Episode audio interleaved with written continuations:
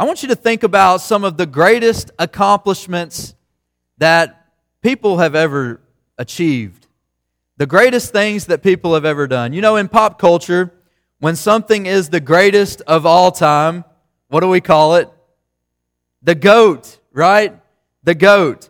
Now, you may have this, you know, I'm, I'm one that likes to have intense discussions with my friends. And sometimes, Joseph, what does that laugh about? I guess Joseph and I have had some pretty intense discussions. But uh, we like to have these discussions and we say, you know, who's the GOAT? Who's the GOAT of all basketball players? Who's the greatest of all time? You know, most people would say Michael Jordan, uh, which was a couple of slides ago. Brooks is excited about Larry Bird, I guess. Uh, maybe you say Michael Jordan. If you're more modern, you know, some of you more modern people might say, you know, it's Kobe Bryant or LeBron James. They're the GOAT. Uh, or if you're a classic person, you know, you're, you like to reach back into the past. You might say, you know what, there's never been a basketball player greater than Larry Legend, Larry Bird. Just look at that mustache. It can't get any better than that. Or maybe you say, Wilt Chamberlain is the greatest of all time. I want to start today by telling you about a man who I think is the GOAT, the greatest of all time. His name is H.B. Reese. H.B. Reese grew up as a successful French horn player, Joseph, French horn player. Uh, he was well known for that uh, around his town in the late 1800s. So we're going way back to the late 1800s. In early 1900s, he began working as a dairy farmer eventually took a factory job in 1915 because he needed to support his growing family of 16 children. Yeah, the goat, right? I've got one over here, and uh, I can't imagine having 15 more. Whew! We'd need two pews. Uh, he saw an advertisement in the paper, and you're going to recognize this name. A man was advertising for a factory job. His name was Milton Hershey. And he was advertising for a factory job and looking to hire someone to manage his new dairy farm. And uh, in 1917, Hershey hired Reese to come in and run this new high tech dairy farm that shut down only two years later. So Reese eventually incorporated the H.B. Reese Candy Company in 1923, selling lots of candies on consignment. And at his candy store, Reese had his employees coat a random random candies in chocolate.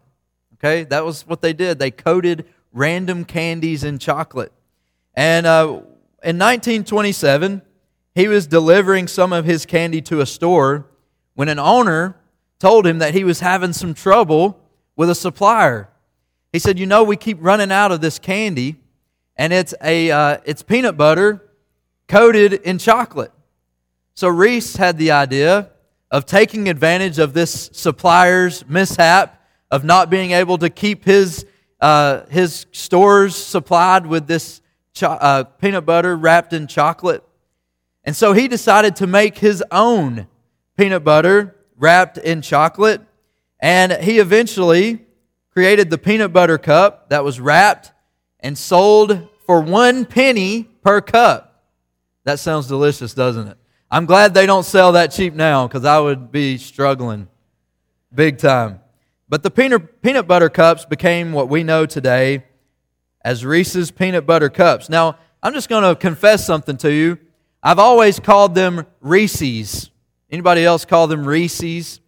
Well, now I know that H.B. Reese, uh, the, the Reese's cup belongs to Reese, so it is Reese's peanut butter cup. Uh, so if, I'm sorry you've, if you've got that wrong. But to me, this is the greatest of all time the goat, the Reese's peanut butter cup. Now, I want you to think what is the greatest building ever built? What's the greatest building ever built? Maybe you're thinking the Eiffel Tower or the Taj Mahal.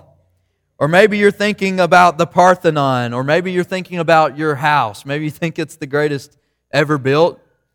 But I think it's Solomon's temple the greatest of all time, the goat of all buildings built. Yes, the temple was incredible because of the materials used to build it. And over the next week, you'll read 1 Kings chapter 6 that tells you about how exactly it was built. This morning we're going to be in 1 Kings chapter 5. You know, he used an incredible amount of cedar, of gold and bronze, and many different materials.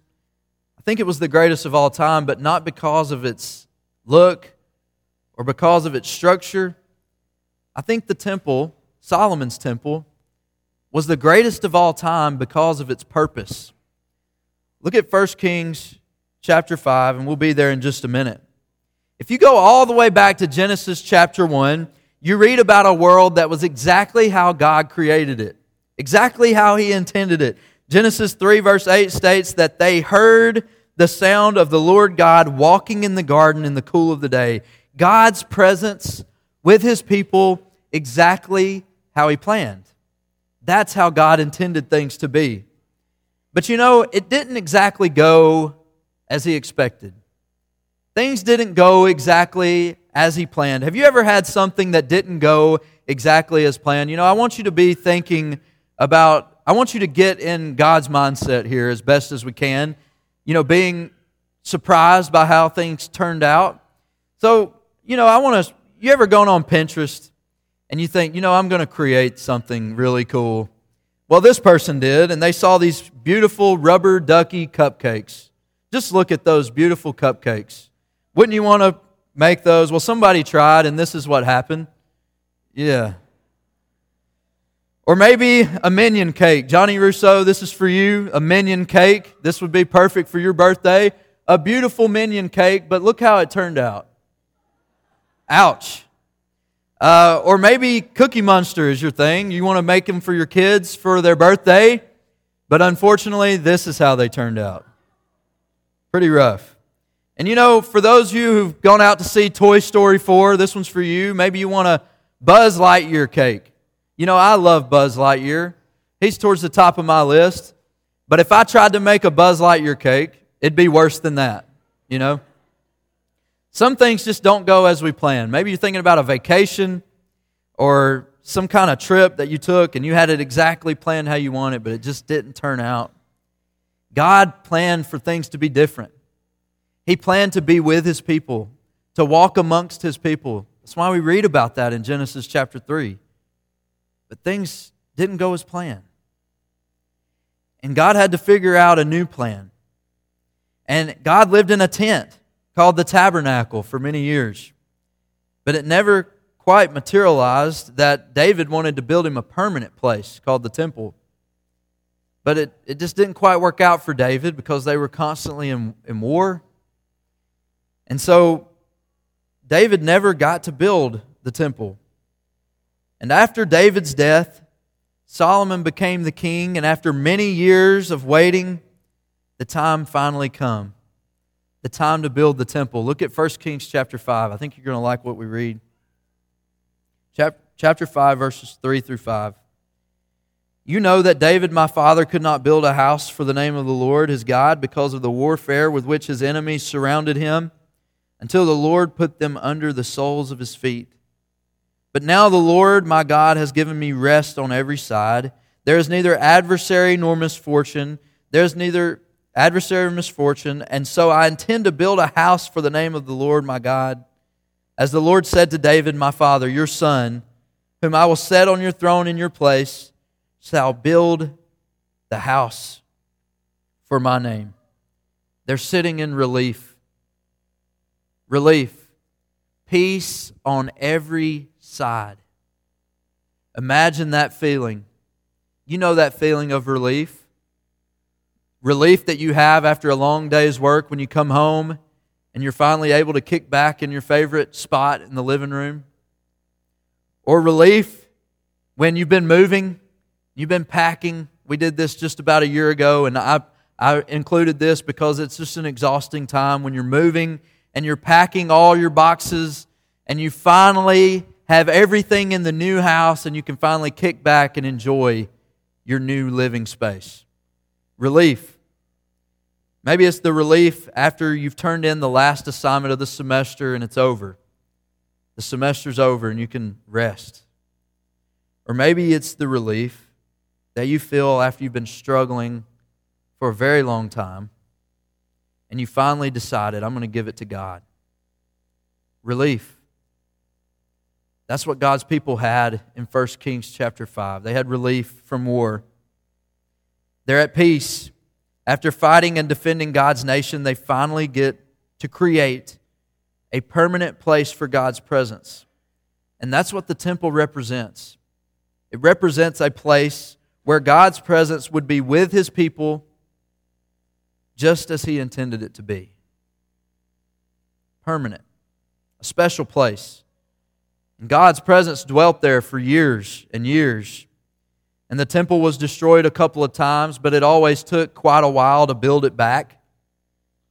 And now that you understand the weight and relief that they felt when they finally got to build a permanent dwelling place for the Lord, I want you to understand the offense that was taken when Jesus said in John chapter 2, verse 19, that he would destroy the temple and in three days I will raise it up.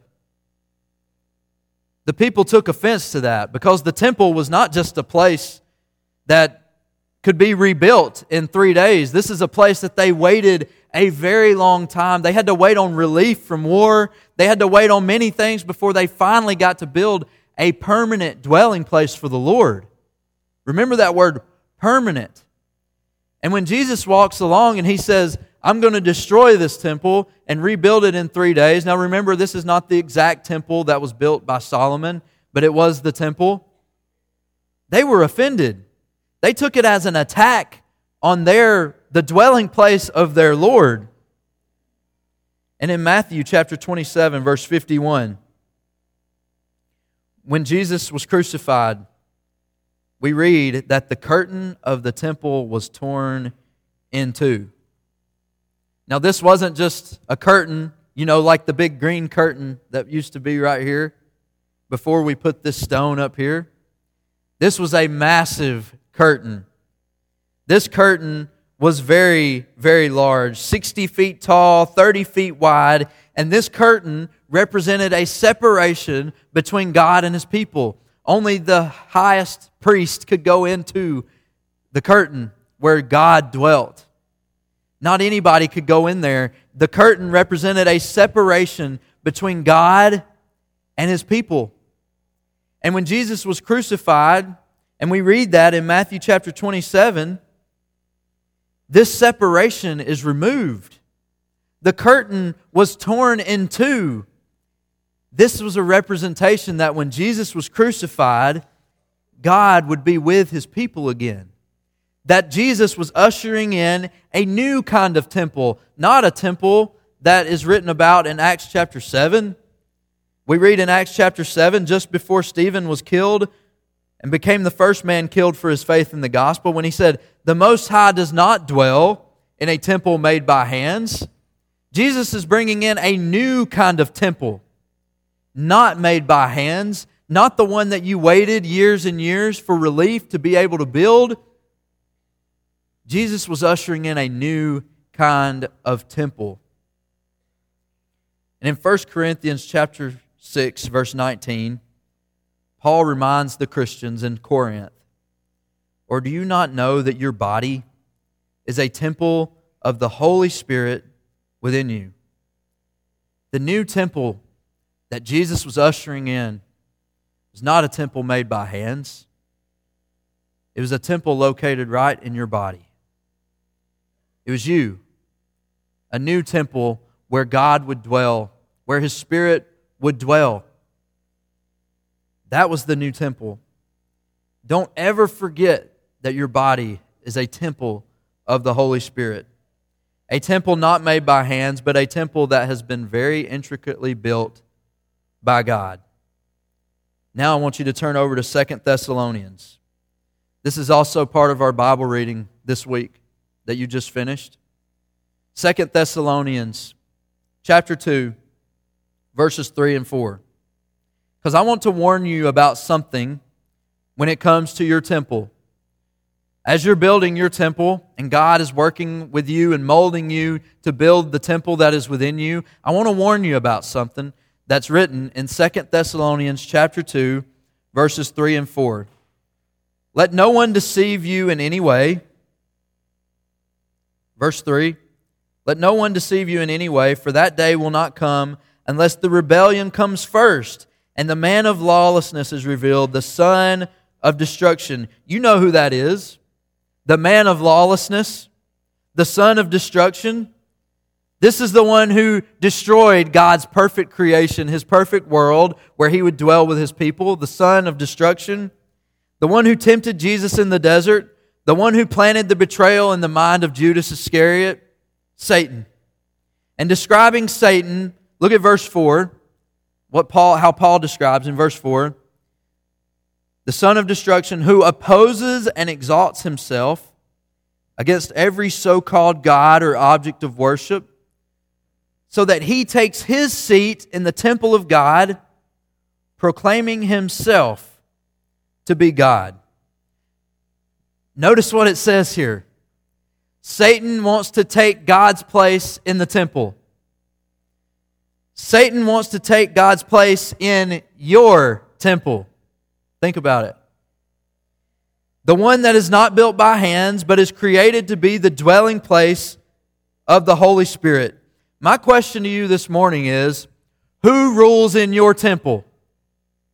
Who's sitting on the throne in your temple? Because Jesus ushered in a new temple that was not built by hands, but is located within your body. Now, who sits on the throne in your temple? Is it Satan? He wants to. Is it Satan? It's time to let God rule your temple. But Satan wants to rule. And he wants you to give in to every struggle that's coming to you. Satan wants you to believe when you hear that thought in your mind that you're not good enough. Satan wants you to believe that. Satan wants you to believe that you don't need God in your life and that your life is all about you. Satan wants you to give in to your anger and lash out at your wife or your husband or your children or your family or your coworkers. Satan wants you to use your time to do pointless things that have no impact on God's church. That's exactly what Satan wants. And that's what happens when Satan is on the throne of your temple. Is he? Now I'm asking you to look deep, to think deep about who is ruling in your temple. Are you letting Satan rule in your temple? Now, it can look a lot of different ways for a lot of different people, and I don't know what it looks like when Satan rules on your temple, but it's happened to all of us at some point where Satan has taken the throne and we see our lives kind of spiraling out of control. We need to be people who let God rule in His temple that every place you go, the presence of God is because He's within you. God wants you to realize that you were worth enough to send His only Son to die for your sins. He wants you to realize that. And when He's on the throne, you'll know that. God wants you to know that you need Him and that life is about making disciples. It's not about me. Life's about making disciples of Jesus Christ. God wants you to have peace on every side. Just like the people did with Solomon before he got to build the temple, God wants you to have peace on every side. God wants you to be His presence in places that others might be afraid to go. He wants you to jump out of your comfort zone and go to places where people might be afraid so that He can be present with you wherever you are in places that He may not normally get to be. Who's on your throne? Who's on your throne this morning? Who rules in your temple this morning? This is a question we have to ask ourselves, and we have to look real deep and be honest with ourselves. Now, sometimes God rules in our temple for a time, and then we allow Satan to creep back in.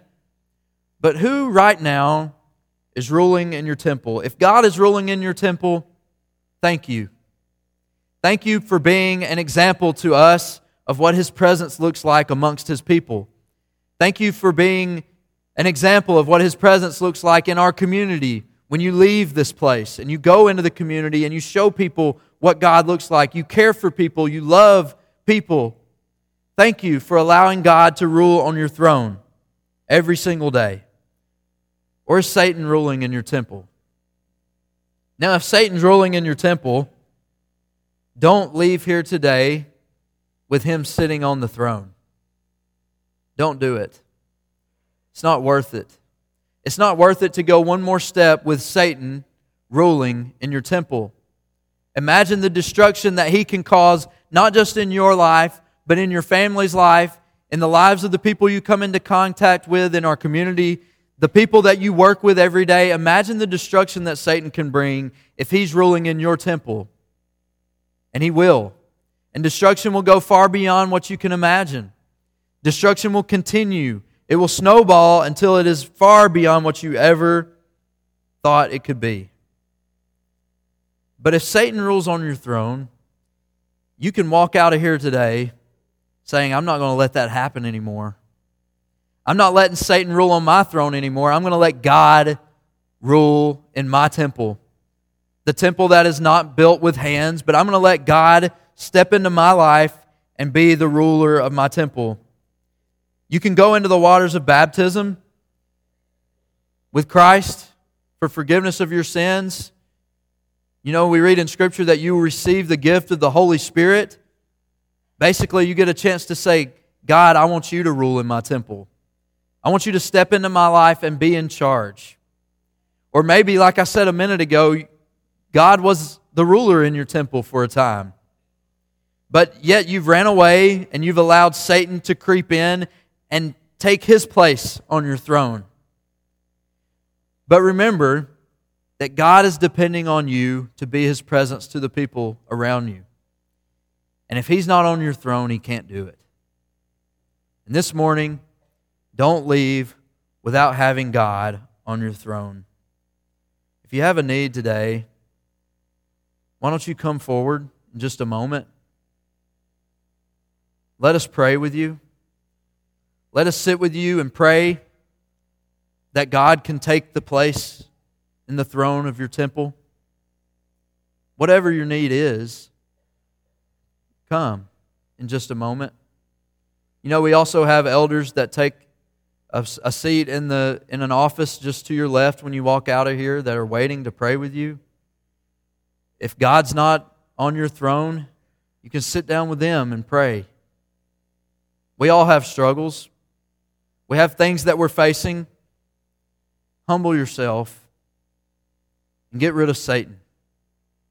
If you have a need this morning, come forward as we stand and sing.